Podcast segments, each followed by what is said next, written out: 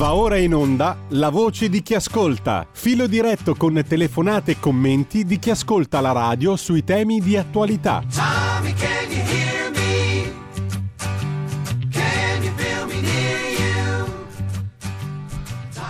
La voce di chi ascolta la facciamo risuonare subito, sia ascoltando che parlando, tra pochissimo. Intanto però mh, mm, vi propongo anche, mh, mm, omissione involontaria nel corso della rassegna stampa, la prima pagina del quotidiano di Sicilia. I nostri amici del quotidiano di Sicilia aprono oggi su un tema che riguarda purtroppo moltissime persone e moltissime istituzioni, comuni italiani. Per non pochi di loro le bollette sono fatali. La denuncia è stata fatta nei giorni scorsi dall'ANCI, dall'Associazione uh, Nazionale dei Comuni Italiani, la stangata da un miliardo di euro. Il caro energia fa tremare anche gli enti locali, anche i comuni sostanzialmente. E in Sicilia le conseguenze potrebbero essere devastanti, scrive il quotidiano di Sicilia, che poi attraverso il direttore Carlo Alberto Tregua prende posizione anche sulla questione ucraina, sostenere Zelensky ma revocare le sanzioni. La uh, lotta feroce alla speculazione, il terzo punto sottolineato nell'editoriale. Per fare una trattativa di pace occorre sì sostenere l'Ucraina e Zelensky, ma revocare le sanzioni alla Russia, anche perché ci fanno danno a molte imprese. La povertà in Sicilia, il 9,6% è in grave deprivazione, sono i numeri dell'Istat. E poi per gli affitti i siciliani spendono in media 370 euro al mese, a Catania molti di più, 600, una città molto cara quella di Catania. Il dato sulla povertà in Sicilia lo trovate poi commentato in dettaglio a pagina 3 del quotidiano di Sicilia. Il 9,6% dei siciliani in grave deprivazione. Secondo i dati dell'Istat, nel 2021 il 10,7% delle famiglie del Sud ha ricevuto almeno una mensilità del reddito di cittadinanza. Eh, il dato del 9,6% di famiglie in grave deprivazione in Sicilia è dimezzato rispetto al 2019, ma è ancora lontanissimo dal 2,7% della Lombardia. Rischio povertà ed esclusione sociale aumenta nelle famiglie più numerose. A pagina 7 c'è il dettaglio della ricerca sul caro bollette per quanto concerne i conti dei comuni italiani. Il caro bollette pesa molto sui comuni italiani. L'ANCI eh, parla di una stangata da un miliardo di euro. Gli aumenti dei costi per l'energia fanno tremare i comuni. Al sud le conseguenze potrebbero essere devastanti, scrive il quotidiano di Sicilia, che lasciamo a questo punto per uh, tornare brevemente prima di aprire le nostre linee. Intanto fatemi sapere se volete sentire ancora le famose telefonate tra Nicole Minetti e Licia Ronzulli, perché non era mica finita lì vi va di entrare nel pecoreccio, nell'inutile, nell'ignobile, di spiare dal buco della serratura e compagnia bella oppure no? Fatemelo sapere perché io democraticamente mi adeguo alla vostra volontà. Attraverso WhatsApp 346 64 27 756 potremmo, um, potremmo fare un piccolo sondaggio. Dopo aver mandato in onda cocaine diranno che siamo diventati favorevoli alla droga leggera. Meraviglioso Clapton, le sue sono lacrime vere, non come quelle della Fornero, scrive un ascoltatore. Eh, intanto, appunto, fatemi sapere se per eh, il prosieguo di questa voce di chi ascolta è pur sempre la voce di chi ascolta. Quindi volete ascoltare le telefonate che Dagospia ripropone oggi per buttare un po' di ostacoli nella strada del nuovo governo Meloni centrodestra, in particolare intorno al nome di Ronzulli, sul quale Dagospia di Roberto D'Agostino ha fatto una guerra ad personam, potremmo dire, però Pur tuttavia, oggi i giornali, molti, moltissimi, compreso quelli vicini al centrodestra come Libero, ci dicono che sostanzialmente eh, Licia Ronzulli è un problema all'interno del centrodestra perché Berlusconi vuole per lei un ruolo ministeriale. Sarà vero, sarà falso, non si sa. In questo momento noi siamo in quella fase dove appunto le monete cattive scacciano quelle buone cosa che succede sempre praticamente, ma in particolare in questo momento di interregno dove c'è il toto ministri, il toto governo, il toto tutto. Se volete ascoltare quelle robe là, eh, ascoltiamole. Allora, sono assolutamente da mandare, dice Marco da Grate. Poi vediamo. Intanto però, prima di tornare magari a quelle cose là, dal buco della serratura, no, a mettere l'orecchio al buco della serratura, in questo caso non l'occhio, per fortuna, meno male. Comunque, al di là di questo, io vorrei riproporvi qualche articolo degno di nota partendo eh, intanto dal pezzo di Gian Michalessin sul giornale di oggi dedicato a dedicato alla questione russa e al fatto che sia stato dato al generale eh, Surovikin il potere di coordinare le operazioni in Ucraina. Dall'operazione speciale siamo passati, fa la sintesi Michalessin, alla guerra totale. È pesante la questione. Il brusco cambio di strategia, scrive Michalessin, si è materializzato Ieri, quando un'ottantina di missili russi hanno colpito, oltre a Kiev, Leopoli e le altre città. Michalesin sta scrivendo oggi per il giornale da Lugansk, nel Donbass. Dunque un brusco cambio di strategia. 80 missili e passa hanno colpito Kiev, Leopoli e altre città ucraine. E anche le sedi dei servizi di sicurezza e numerose infrastrutture strategiche, cioè ponti, centrali elettriche, torri di comunicazione. Questa svolta, eh, questo aggravarsi della guerra, da parte della Russia era nell'aria da settimane, scrive Michele Sin. A catalizzarla, la svolta, ha contribuito il camion bomba esploso venerdì su quel ponte di Kerch, simbolo dell'annessione della Crimea alla Russia. Fin dalle prime ore di sabato le indiscrezioni provenienti dagli apparati di Mosca facevano intendere che l'operazione, attribuita ai servizi segreti ucraini, valicava una ormai sottilissima linea rossa, accelerando la transizione verso una guerra senza più compromessi. Dietro questo drastico cambio di passo ci sono però anche gli insuccessi di un'operazione speciale finita da mesi nel mirino dei falchi del Cremlino, studiata per riportare l'Ucraina nella sfera russa puntava questa operazione speciale a risparmiare le infrastrutture strategiche ucraine e a limitare le perdite umane per conservare il consenso delle popolazioni ucraine filorusse. Nella pratica si è rivelata un'operazione fallimentare, scrive Michalessin. A marzo il previsto ma mancato pronunciamento di servizi segreti e generali ucraini a favore della Russia aveva trasformato in un flop l'avanzata su Kiev. A metà estate i 120.000 soldati russi, dispiegati su un fronte del Donbass lungo più di mille chilometri, si erano rivelati insufficienti a garantire la conquista del 40% della Repubblica di Donetsk ancora in mani ucraine.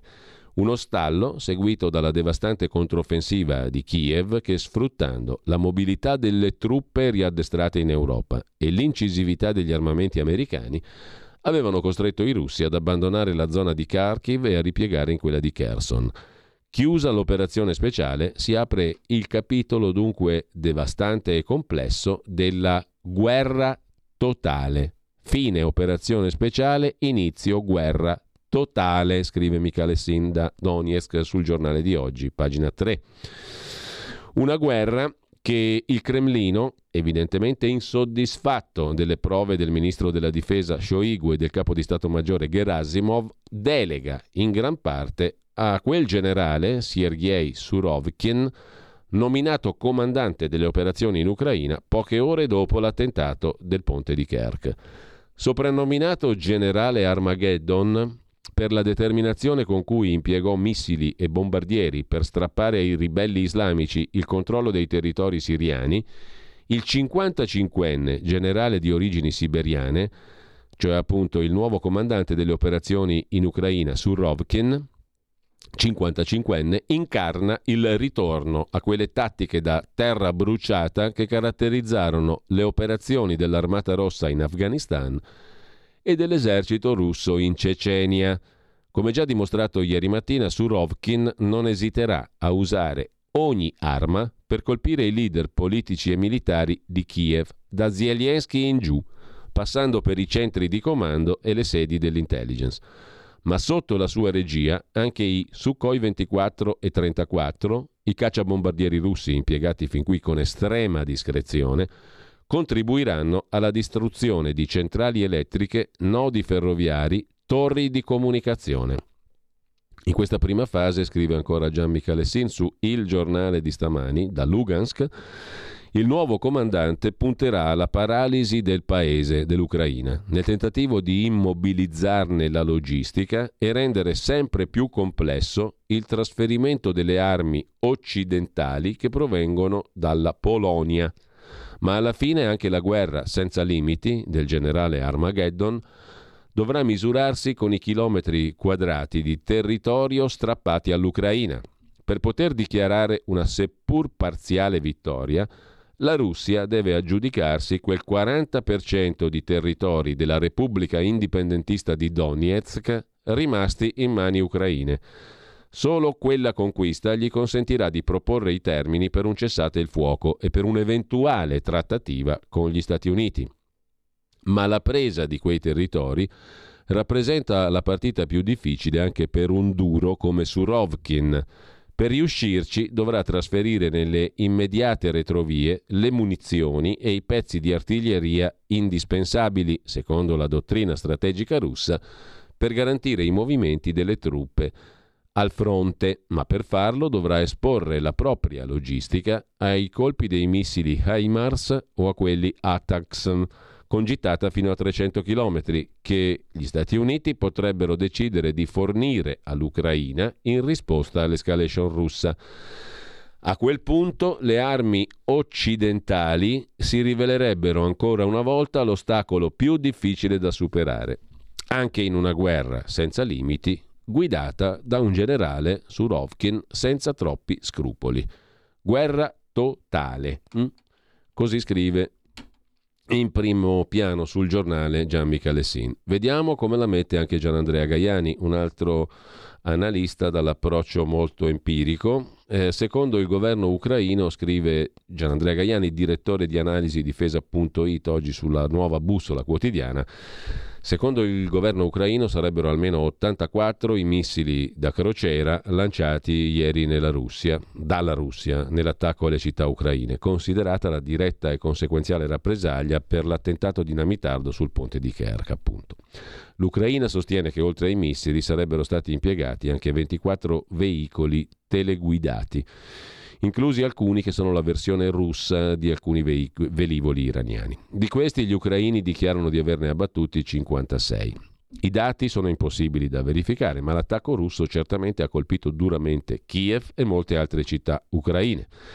A Kiev, che non veniva attaccata dai russi dal 26 giugno scorso, è stato preso di mira, scrive Gaiani, anche il quartier generale dei servizi segreti SBU, accusati da Mosca di avere pianificato e attuato l'attentato al ponte di Kerch che unisce la Crimea alla penisola di Taman in territorio russo. Nel mirino dei missili russi anche numerose infrastrutture critiche, centrali elettriche colpite in otto regioni, di cui quattro rimaste senza energia elettrica, e a Kiev, dove sono scoppiati oltre 30 incendi. Kiev lamenta la morte di 11 persone e il ferimento di 64, ma mentre il governo ucraino parla di natura terroristica di questi attacchi, subito seguito a ruota dalle cancellerie europee, appare evidente che l'attentato al ponte sul territorio della Federazione russa ha determinato un'escalation del conflitto e soprattutto che i russi non sono a corto di missili, come viene periodicamente annunciato dai servizi di intelligence occidentali. Non si tratta dell'escalation nucleare di cui ci si è preoccupati recentemente in Europa, ma è scontato che Mosca adesso attui una rappresaglia basata sull'attacco alle infrastrutture ucraine, quali centrali elettriche, dighe e ponti sul fiume Dniepr. Fino a ieri, scrive ancora Gian Andrea Gaiani, gli ucraini lamentavano che 700.000 persone vivevano senza energia elettrica a causa della guerra e quasi altrettante senza poter disporre di gas. Incrementare il numero di cittadini ucraini disagiati potrebbe rientrare nella strategia russa tesa a togliere consenso al governo di Kiev. Il 9 ottobre il presidente russo Putin ha puntato il dito contro il servizio segreto ucraino SBU per quello che ha definito un atto di terrorismo contro il ponte di Kerch che collega Russia a Crimea. Non ci sono dubbi, ha detto Putin, è un atto di terrorismo. Aveva lo scopo di distruggere un'infrastruttura civile di importanza critica per la Federazione russa. Cittadini russi e stati stranieri hanno contribuito alla preparazione dell'attacco, ha aggiunto il capo dell'Agenzia investigativa nazionale Bastrikin. Il Cremlino ha reso noto che Putin avrebbe incontrato il giorno successivo, cioè ieri, il Consiglio di sicurezza nazionale per discutere la risposta all'attacco. L'intelligence degli Stati Uniti nega un coinvolgimento dell'Occidente negli attacchi al territorio russo, con le recenti rivelazioni al New York Times in cui gli 007 americani accusavano i colleghi ucraini per l'uccisione di Daria Diugina a Mosca nell'agosto scorso, facendo sapere che non erano stati coinvolti nell'omicidio e non erano informati. Putin ha promesso una risposta dura agli attacchi contro la Russia in un discorso alla TV pubblica. Se continueranno gli attacchi contro la Russia, la risposta sarà dura e le risposte saranno della stessa portata delle minacce alla Russia, ha detto Putin. Mosca, osserva ancora Gaiani, sembra voler enfatizzare l'impatto degli attacchi al suo territorio. Il Servizio di Sicurezza Interna FSB ha rilevato un aumento significativo del numero di attacchi alle regioni di confine della Federazione russa da parte dell'Ucraina dall'inizio di ottobre. La Russia dunque sembra voler premere nella comunicazione sulla minaccia al territorio nazionale e sul crescente ruolo di Stati Uniti ed Europa negli attacchi alla Russia. L'obiettivo è quello di cementare il sentimento patriottico russo e sostenere la chiamata alle armi avviata con la mobilitazione di 300.000 riservisti.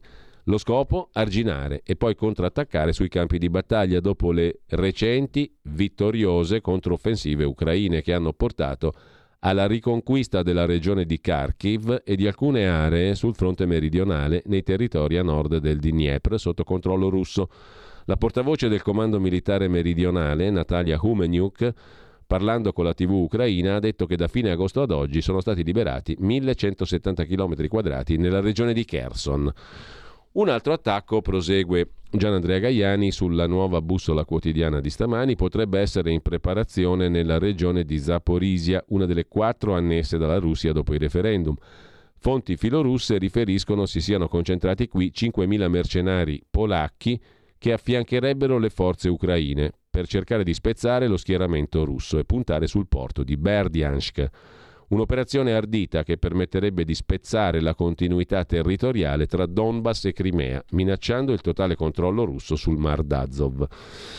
L'impiego di contractors stranieri, principalmente americani, britannici e polacchi, era già stato rilevato durante l'offensiva ucraina nella regione di Kharkiv. Si tratterebbe di ex militari e combattenti esperti reclutati da società militari private, PMC, su commessa dei governi di Londra, Washington e Varsavia, con stipendi dai 1.000 ai 2.000 dollari al giorno professionisti dalle qualità ben maggiori rispetto alle migliaia di volontari che si riversarono in Ucraina nei primi mesi della guerra per aiutare Kiev.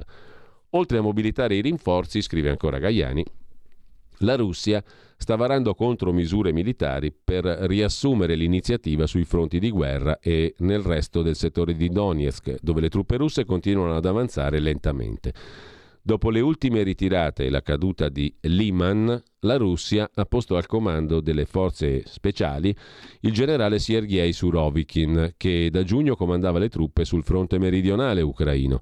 È stato nominato comandante del gruppo di truppe nella zona dell'operazione militare speciale, destinato a sostituire il generale Zidko, veterano della guerra civile in Tagikistan negli anni 90, della seconda guerra cecena degli anni 2000 e dell'intervento in Siria nel 2017, dove Surovikin si guadagnò la medaglia di eroe della Federazione russa per aver consentito alle forze di Damasco di liberare dai ribelli jihadisti oltre il 50% del territorio nazionale. Il generale Surovikin, il nuovo comandante delle operazioni in Ucraina, viene già dipinto, in Ucraina e in Occidente, come il macellaio, termine affibbiato a tutti i comandanti russi avvicendatisi al comando delle operazioni negli ultimi sette mesi. Del resto, conclude Gaiani, l'Europa non sembra riuscire a emanciparsi dalla linea imposta dalla propaganda ucraina, neppure dopo che il presidente Zelensky ha chiesto nei giorni scorsi per poi ritrattare in modo confuso alla Nato di attuare un attacco atomico preventivo contro la Russia. Sul fronte dell'energia, nota e conclude ancora Gaiani, il vecchio continente rischia il tracollo totale, ma al tempo stesso ha fornito, dall'inizio della guerra, ben 100 miliardi di euro alla Russia, finanziandone di fatto il conflitto, per acquistare gas e petrolio a prezzi altissimi e in quantità del tutto insufficienti. Cifra impressionante resa nota dal centro studi finlandese per l'energia CREA, che cozza brutalmente con la narrazione delle sanzioni che avrebbero dovuto piegare Putin. Insomma, conclude con questo dato il suo articolo Gianandrea Gaiani. Sul fronte energetico l'Europa rischia il tracollo. Al contempo però ha fornito, pensate che cifra, dall'inizio della guerra, 24 febbraio scorso, 100 miliardi di euro alla Russia. Di fatto ha finanziato la guerra l'Europa. Come li ha forniti questi soldi? Acquistando gas e petrolio a prezzi altissimi e peraltro in quantità del tutto insufficienti per l'Europa. Questa cifra di 100 miliardi di euro alla Russia l'ha resa nota il centro studi finlandese per l'energia CREA. E naturalmente questa cifra va contro brutalmente alla narrazione del fatto che le sanzioni avrebbero dovuto fare un grandissimo danno a Putin. Così sulla, sul sito della nuova bussola quotidiana Gianandrea Gaiani, direttore di analisi difesa. C'è il coinvolgimento, adesso si vedrà quanto, della Bielorussia, lo racconta il Corriere, non facciamo in tempo, anzi lo evitiamo, però ve lo segnalo su Start Magazine, l'intervista al generale Leonardo Tricarico, sempre sulla guerra, le ultime fasi della guerra analizzate dall'ex capo di Stato Maggiore dell'aeronautica militare, il rischio nucleare, la posizione della Nato, eccetera. Anche Tricarico è un empirista, diciamo così. Poi eh, sul sito ilsussidiario.net una conversazione, anche questa interessante, con il generale Marco Bertolini, già comandante del comando della brigata e della brigata, del comando operativo Interforze e della brigata Folgore in Somalia, Kosovo e Afghanistan il quale analizza um, una questione soprattutto sotto questo punto di vista. Il problema degli americani, degli Stati Uniti, è gestire Zelensky ora che Putin vuole trattare. Che Putin voglia trattare non, è pacifico, non tutti chiaramente sono d'accordo, però um, il problema ora è gestire Zelensky, sottolinea il generale. Sull'allarme del gas Claudio Descalzi abbiamo già detto, sulla questione dell'energia che saranno tempi cupi anche nel futuro e non solo quest'anno, quest'anno ce la caviamo, ma il problema sarà riempire le scorte per gli anni successivi, per il periodo successivo, lo dice Fatih Birol, turco, dirigente dell'Agenzia internazionale per l'energia, ma io vorrei tornare più prettamente alla questione italica segnalando il tempo scorre, incredibile, siamo già alle 9.58 e però dopo dobbiamo aprire le linee perché sennò voce di chi ascolta, ma bisogna anche parlare, la voce è parlare, ascoltare è ascoltare, però credo che valga la pena anche di leggere il pezzo di Mauro Bottarelli, giusto per darci una bottarella di ottimismo, giusto appunto, il pezzo di Mauro Bottarelli sul sussidiario. È inutile che ci prendiamo per i fondelli, scrive Bottarelli. L'Europa è morta. Ufficialmente, dopo lunga agonia e pietoso periodo di accanimento terapeutico, c'è anche la data di morte, 9 ottobre del 2022. Inutile fare l'autopsia, si seppellisca il cadavere prima che appesti l'aria, la taglia corta a Bottarelli, e ognuno per sé, perché quanto mostrato da questa immagine appare fin troppo chiaro. Perfino i tedeschi sono diventati un popolo comprabile politicamente con i sussidi e soprattutto la Germania non è più la locomotiva ma un carro bestiame economico. Nel tardo pomeriggio del 9 ottobre questi erano i risultati certi del voto in Bassa Sassonia. Vittoria per il Partito Socialdemocratico, l'SPD del cancelliere Scholz, tonfo al minimo da 60 anni per la CDU, ottimo risultato per i Verdi, ma soprattutto balzo in doppia cifra della destra nazionalistica ed euroscettica di AfD, Alternative für Deutschland, 11,8%. Apparire e appare inutile prendersi appunto in giro, scrive Bottarelli sul sussidiario.net. Che cosa significa? Il dato che conta, sottolinea Bottarelli, è che da quelle urne tedesche è uscita una maggioranza rosso-blu, inusuale e composita, la cui ragione sociale può essere sintetizzata in uno slogan: meglio fare da soli perché se Alternative für Deutschland AfD da sempre martella l'Europa e la BCE, tacciati di politiche unicamente a favore dei paesi indebitati del Sud, la SPD, il Partito Socialdemocratico di Scholz, ha potuto contare su quel risultato unicamente come risposta popolare al megafondo da 200 miliardi di euro per tamponare i costi del caro bollette per imprese e famiglie. Ci fermiamo un attimo e poi il resto dell'analisi di Bottarelli, poi torniamo a vedere, cioè, mi raccomando, se volete ascoltare il resto delle telefonate che Dagospia pubblica sul caso Ronzulli, non c'è che da dirlo, eh? io ve le mando in onda e voi ve le ascoltate, qualunque cosa sia. Se no, no. Facciamo un piccolo sondaggio su WhatsApp 346 6427 756. Volete continuare a, a spendere la moneta cattiva invece di quella buona?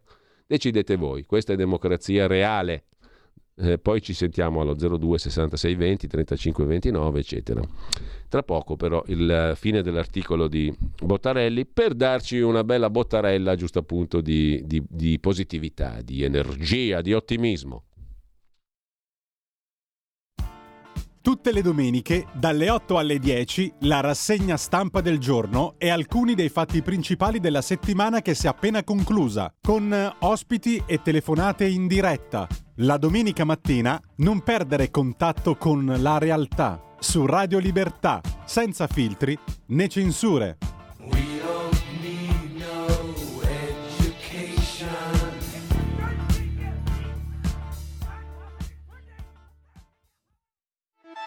Stai ascoltando Radio Libertà, la tua voce libera, senza filtri né censure, la tua radio.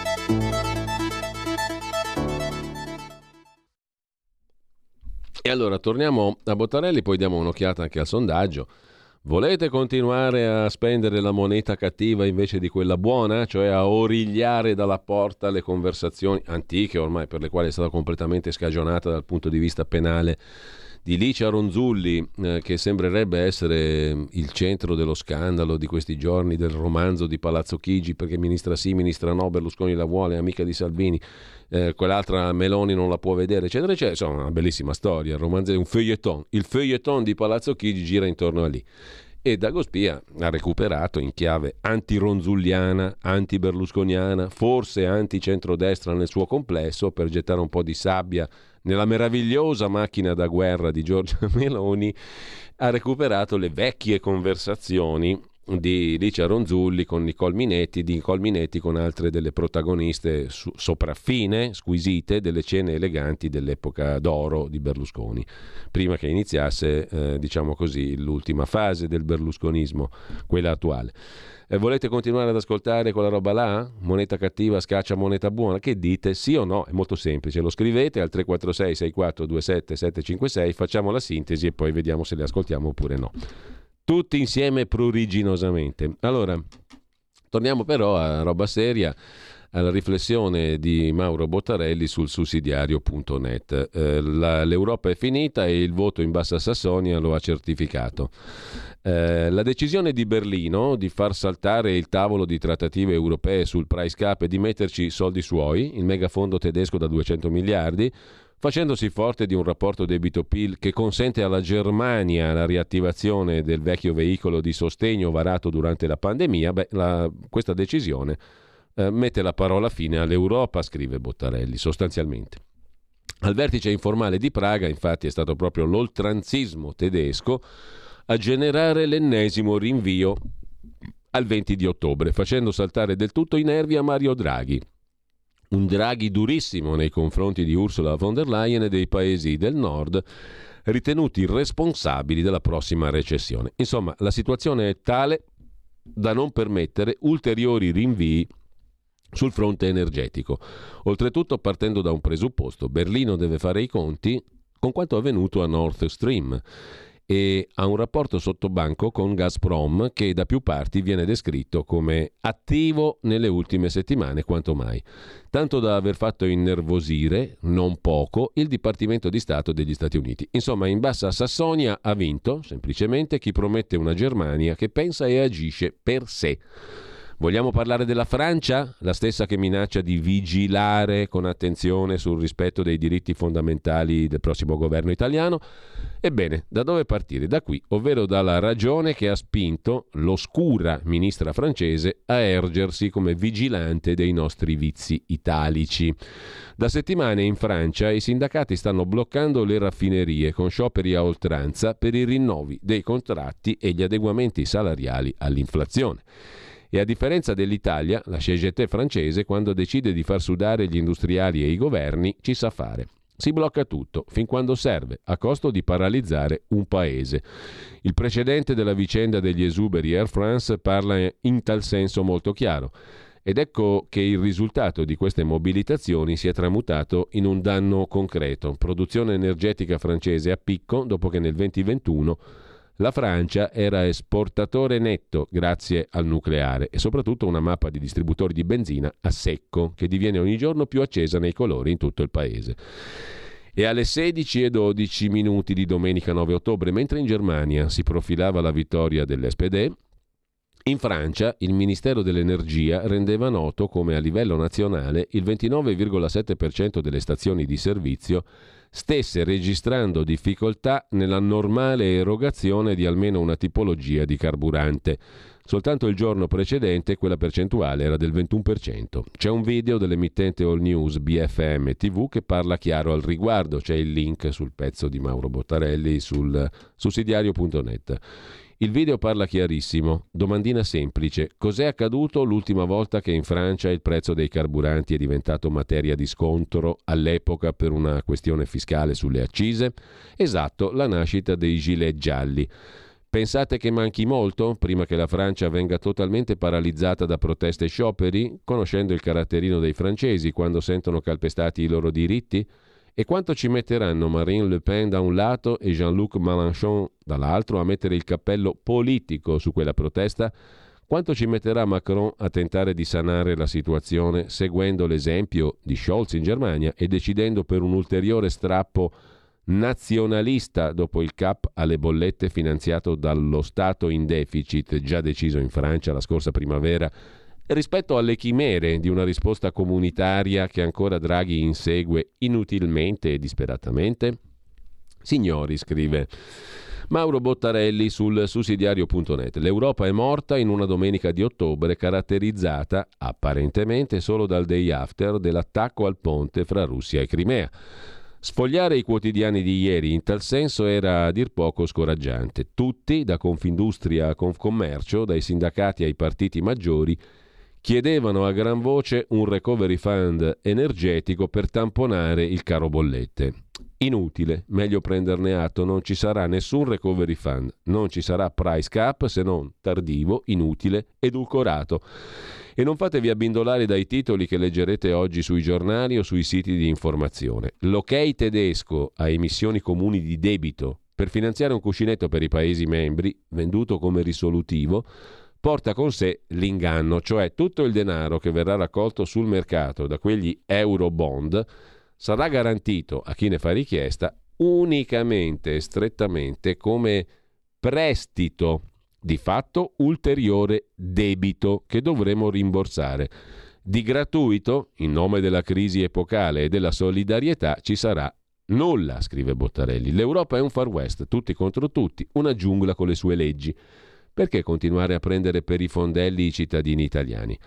Abbiamo voluto schierarci acriticamente al fianco di Zelensky della Nato, abbiamo voluto essere più realisti del re contro il Cremlino e Gazprom. Ora paghiamo il prezzo. Se siamo convinti che sia in nome di libertà e democrazia, accettiamolo senza piagnucolii. La Germania fa da sé, la Francia lo farà tra poco. Noi cosa faremo? Continueremo a sperare nella soluzione europea? Se non si mettono soldi adesso, scrive e conclude poi Mauro Bottarelli, entro Capodanno quegli stessi partner verranno a fare shopping a prezzo di saldo di ciò che ancora respira nel tessuto produttivo italiano e magari bancario. La finisca il governo uscente di millantare una solidarietà che non esiste visto che la famosa autorevolezza europea di Mario Draghi ci ha portato a questo punto un pugno di mosche. Ecco cosa ha ottenuto il nostro governo a Bruxelles. E stanti i presupposti e le parole d'ordine in nome delle quali sta nascendo il nuovo governo, la situazione può solo peggiorare e di molto. Scrive il nostro Bottarelli, mi spiace ma stavolta non ci sono bicchieri mezzi pieni a cui guardare perché con ogni probabilità Germania e Francia agiranno sulla Banca Centrale Europea affinché l'Italia divenga l'epicentro di una nuova crisi sovrana al fine di garantirsi anche mano libera totale sulla gestione della exit strategy da Target 2. Nel 2011 bastò la pulce greca a salvare il carrozzone. Oggi serve l'elefante italiano e parecchie quinte colonne. Come sempre in questi casi il consiglio resta valido. Per trovare le risposte seguite scelte e movimenti delle molte legion d'onore conferite ai nostri connazionali. L'ultima mossa di Berlino, travestita da mano tesa, è in effetti una spinta mascherata, scrive Mauro Bottarelli sul sussidiario.net. Allora, adesso apriamo ufficialmente perché qua il tempo vola veramente, sono già le 10.10. 10. Eh, per quello che contano le nullità che stanno in Forza Italia non mi può proprio fregare di quello che fanno, scrive un ascoltatore. Risparmiaci la Ronzulli, scrive Paolo.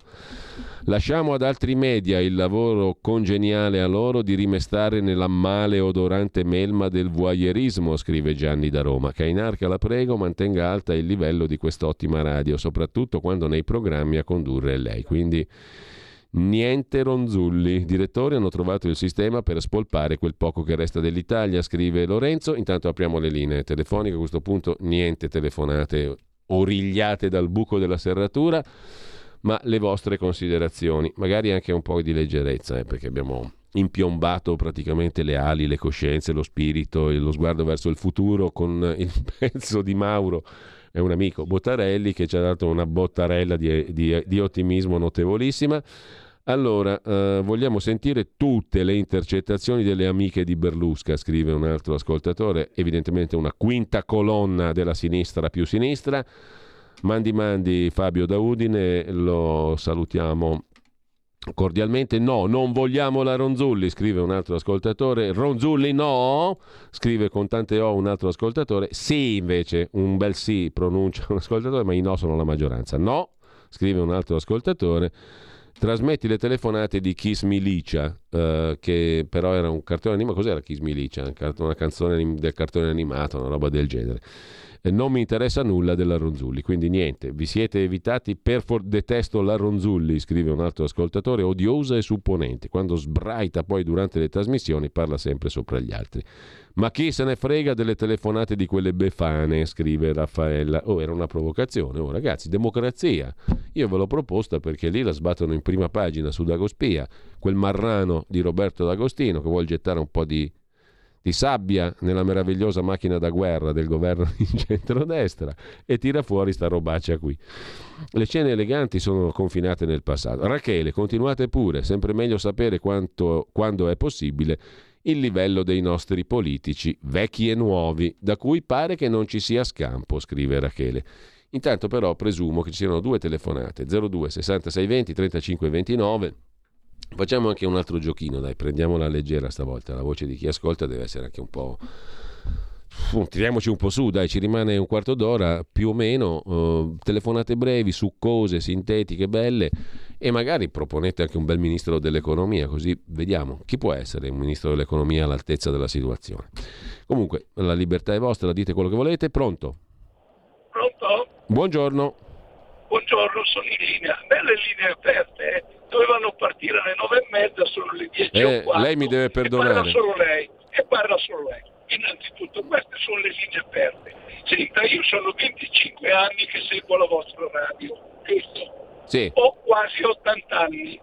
Sono iscritto alla Lega dal 92, ma a questo punto incomincio ad avere delle grosse perplessità sia su questa radio, innanzitutto, che sul resto e a lei direttore voglio mm. dire due parole. Dica. Prima di tutto qui ci siamo dimenticati che la Lega era il partito non del nord ma dell'identità e delle autonomie. Qui io sento solo musica in inglese, sento degli accenti che non mi piacciono, non me lo lasci dire, e sento a chi si riferisce? A chi si rifer... Mi scusi, lei che è così schietto, a chi si riferisce? Non Come non lo so? No, lei mi deve fare nome e cognome. No, io sento accenti che Quali non accenti? Di chi? Non lo so. No, come non lo sa? Lei lo sa benissimo, per cui se ha un minimo di dignità lo dice. Beh, io non ho la dignità e non glielo dico perché non voglio fermare niente. Comunque... Quindi lei è uno che lancia il sasso e tira indietro la mano. E va bene, e va bene. Questo è quanto. E poi sento solo canzoni in inglese vogliamo fare concorrenza a, alla radio DJ, facciamo concorrenza alla radio DJ, poi ci stupiamo. Guardi, questa è una solenne fesseria. Questa che lei sta dicendo è una solenne fesseria, perché non è semplicemente vero. Vada avanti, prego. Vado avanti? Prego. Ne dico un'altra. eh, del nord non si parla più. E questa è un'altra fesseria solenne. E questa è un'altra solenne fesseria. Vada avanti. non lo so, non lo so. Vada avanti. I dialetti del nord non se ne sentono proprio. E cosa volete? Poi i risultati sono lì da vedere. Con chi ce l'ha lei? Faccia il nome e il cognome. Io non faccio né nomi né cognomi. E allora io la saluto, la ringrazio e la saluto e la lascio al suo viaggio. Poi, se io ho parlato tanto è perché credo che quello che ho detto, che ho letto, non è roba mia, non è farina del mio sacco, possa essere utile a chi ascolta. E da 25 anni agisco così. Se qualcosa la reputo utile per chi ascolta, cerco di impiegare il tempo che costa per fare radio per l'utilità di chi ascolta. Se invece voi volete il bla bla bla e il rimpianto del passato tutte le cazzate, e le definisco così a ragion veduta perché ne ho sentite tante, che sento molto spesso, no, no, per fortuna non maggioritarie, ma non di rado, allora avete sbagliato radio. Sì, lei ha sbagliato radio, sei ingannato per 25 anni. Prenda atto che ha sbagliato radio. Pronto? Ciao amore, sono Gianni da Genova. Caro Gianni, buongiorno. Eh eh, veloce, veloce, sintetico, Gianni. Siamo per... arrivati alla, alla, alla cretineria più Ma no, lascia perdere, cioè ognuno dice la sua, però quando uno dice sì. delle cose non vere mi tocca precisare. E poi se uno eh, ce l'ha con qualcuno, cosa vuol dire gli accenti del nord, gli accenti del sud? Parla chiaro, parlare chiaro è la prima regola di onestà. Eh, ma infatti, proprio così. E continua così perché vai benissimo. E, e, e, per fortuna che abbiamo questa radio qua. Appunto. No, nel mainstream totale appunto. da... cioè uno vorrebbe buttare via tutto quanto perché vuole che cosa? la radio del cortile? Del bla bla bla che non eh, serve a cazzo? Del, del, continuare a chiacchierare su cose che non esistono o che sono esistite eh, solo nella mente di qualcuno? eh, esatto. Speriamo che Mario Mauro Bottarelli non le indovini. Ma no, speriamo di no, ma Gianni, perché sennò è brutta la storia. Eh, esatto, perché poi qua abbiamo anche il problema della Turchia che ha mandato 40.000 uomini a Cipro, che l'aveva fatto a suo tempo. C'è tutta una situazione nel Mediterraneo che è a dire poco paurosa. In Libia quello che, c'è, che, che, che è, c'è, c'è tutto un disastro. E la nostra economia che va a pezzi. e, e, e, giustamente hai letto un articolo di, del professor Fabrizio Pezzani sì. che da quel tempo che nel libro Umano poco umano aveva raccontato con gran dovizia è giusto, sì, quello che è gli Stati Uniti eh, eh, sì, era un gran libro perché soprattutto metteva un'ottica umana al centro dell'economia. Intanto 02 66 20 35 29, poi abbiamo diversi messaggi.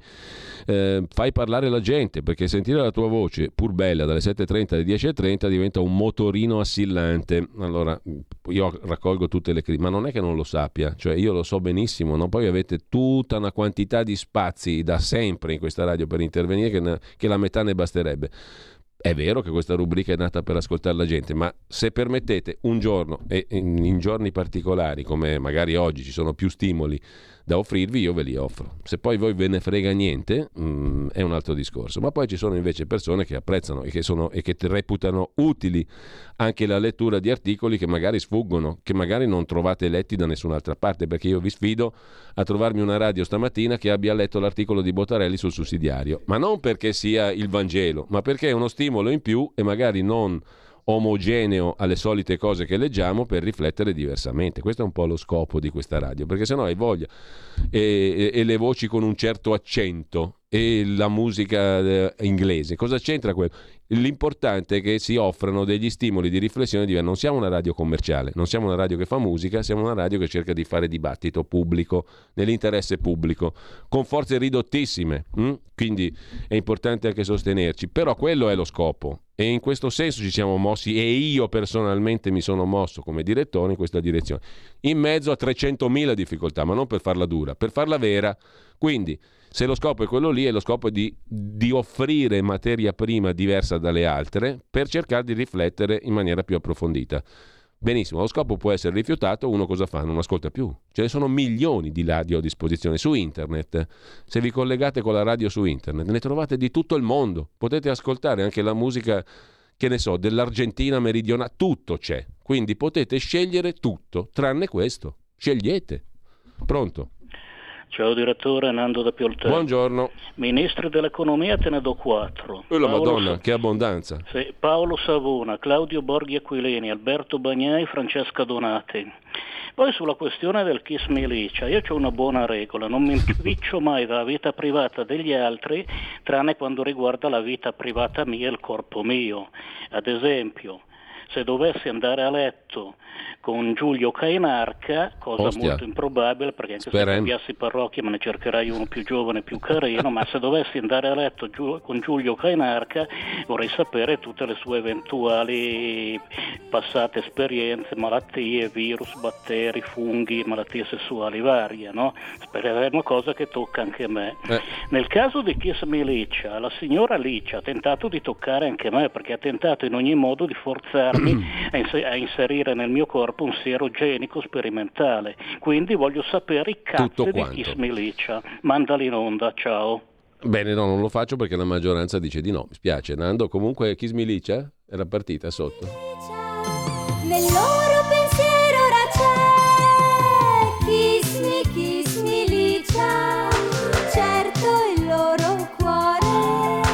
è male, non è male. Intanto abbiamo un altro messaggio. Corrado da Treviso, metalmeccanico. Io non ce l'ho con la Ronzulli, ma con chi li vota. Distinti saluti.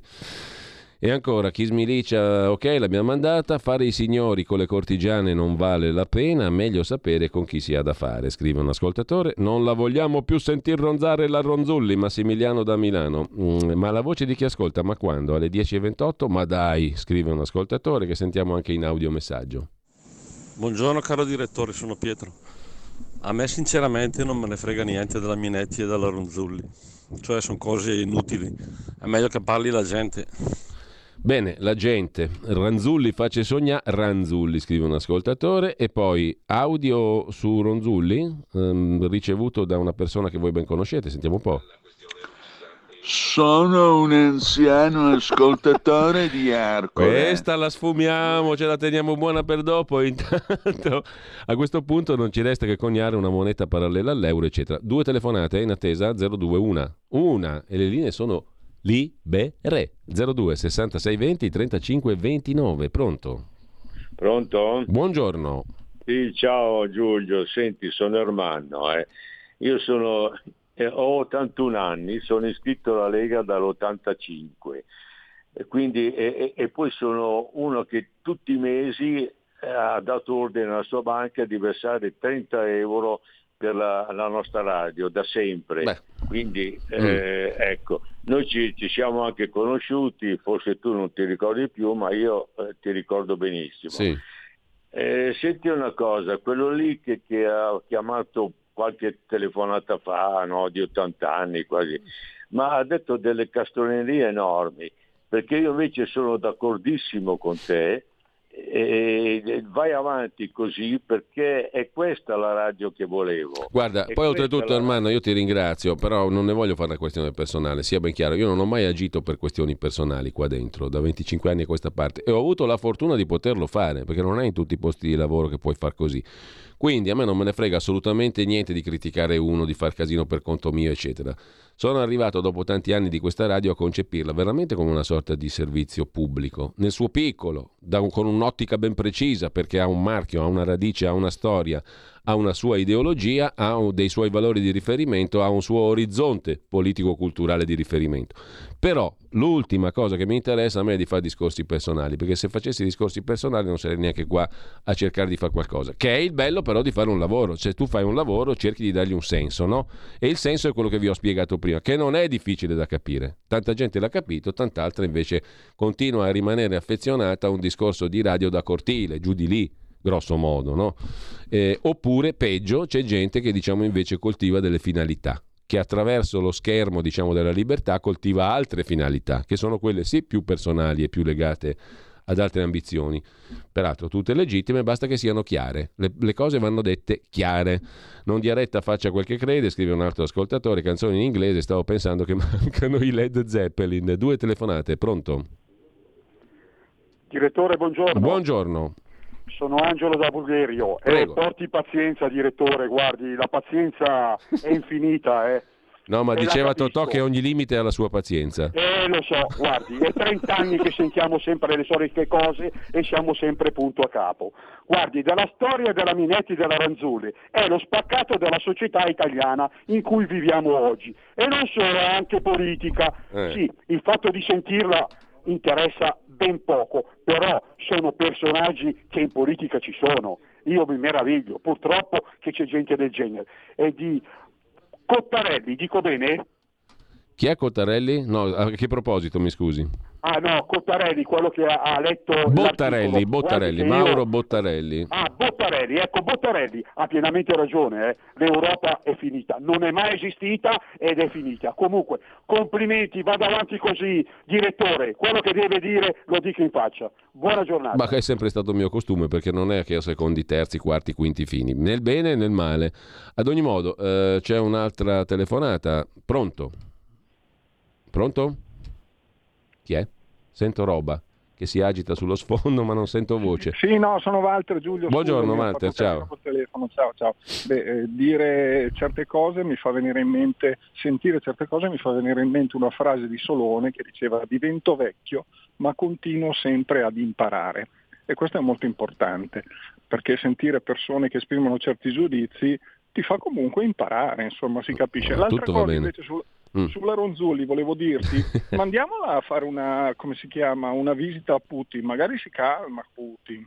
Putin Potrebbe dici? essere. Mm, Secondo me è rischioso, eh? è, un grosso rischio. Comunque, Però proviamoci, tanto il rischio ormai ce l'abbiamo, Vabbè, proviamoci. può essere un'idea, un ministro della difesa o degli esteri. Allora, 02 66 20 35 29.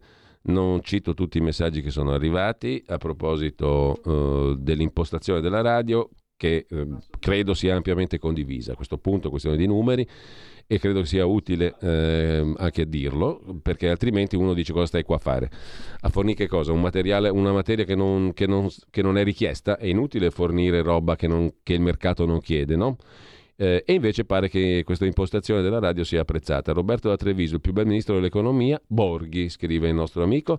Che pazienza devi avere, scrive un altro. Eh, se abbiamo due orecchie e una bocca ci sarà un motivo, scrive Walter. Lascia perdere, continua così un altro ascoltatore. Però la chiudo qui perché l'impostazione poi alla fine uno si prende le sue responsabilità. Certo è giusto, diciamo, il confronto, però io mi prendo la mia responsabilità come direttore responsabile, giusto appunto, della linea più o meno che si cerca di dare, in mezzo a 800.000 difficoltà di ordine pratico e pecuniario, che non è poca roba. Comunque abbiamo ancora spazio forse per una telefonata, una? Ci sta una, una. Telefonata, pronto? Buongiorno. Ciao Giulio, sono Marilena da Monza. Buongiorno, Volevo Marilena. dire intanto che ce l'avessero un direttore come ce l'abbiamo noi della radio. La nostra radio è una radio bellissima.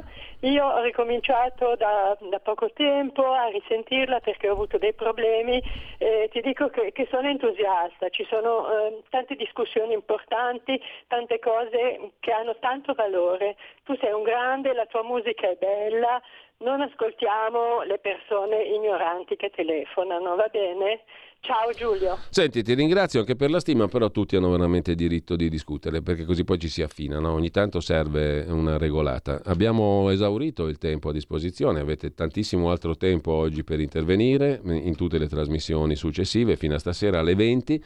Quindi buona prosecuzione di ascolto a tutti. Vi ho già citato gli ospiti di Pierluigi Pellegrini, non perdete oltre la pagina perché in tema di spunti per riflettere e di questioni per arricchire la nostra discussione pubblica, questa rubrica credo sia veramente importante, quella condotta dal collega e amico Pierluigi Pellegrin. Tra poco, oltre la pagina.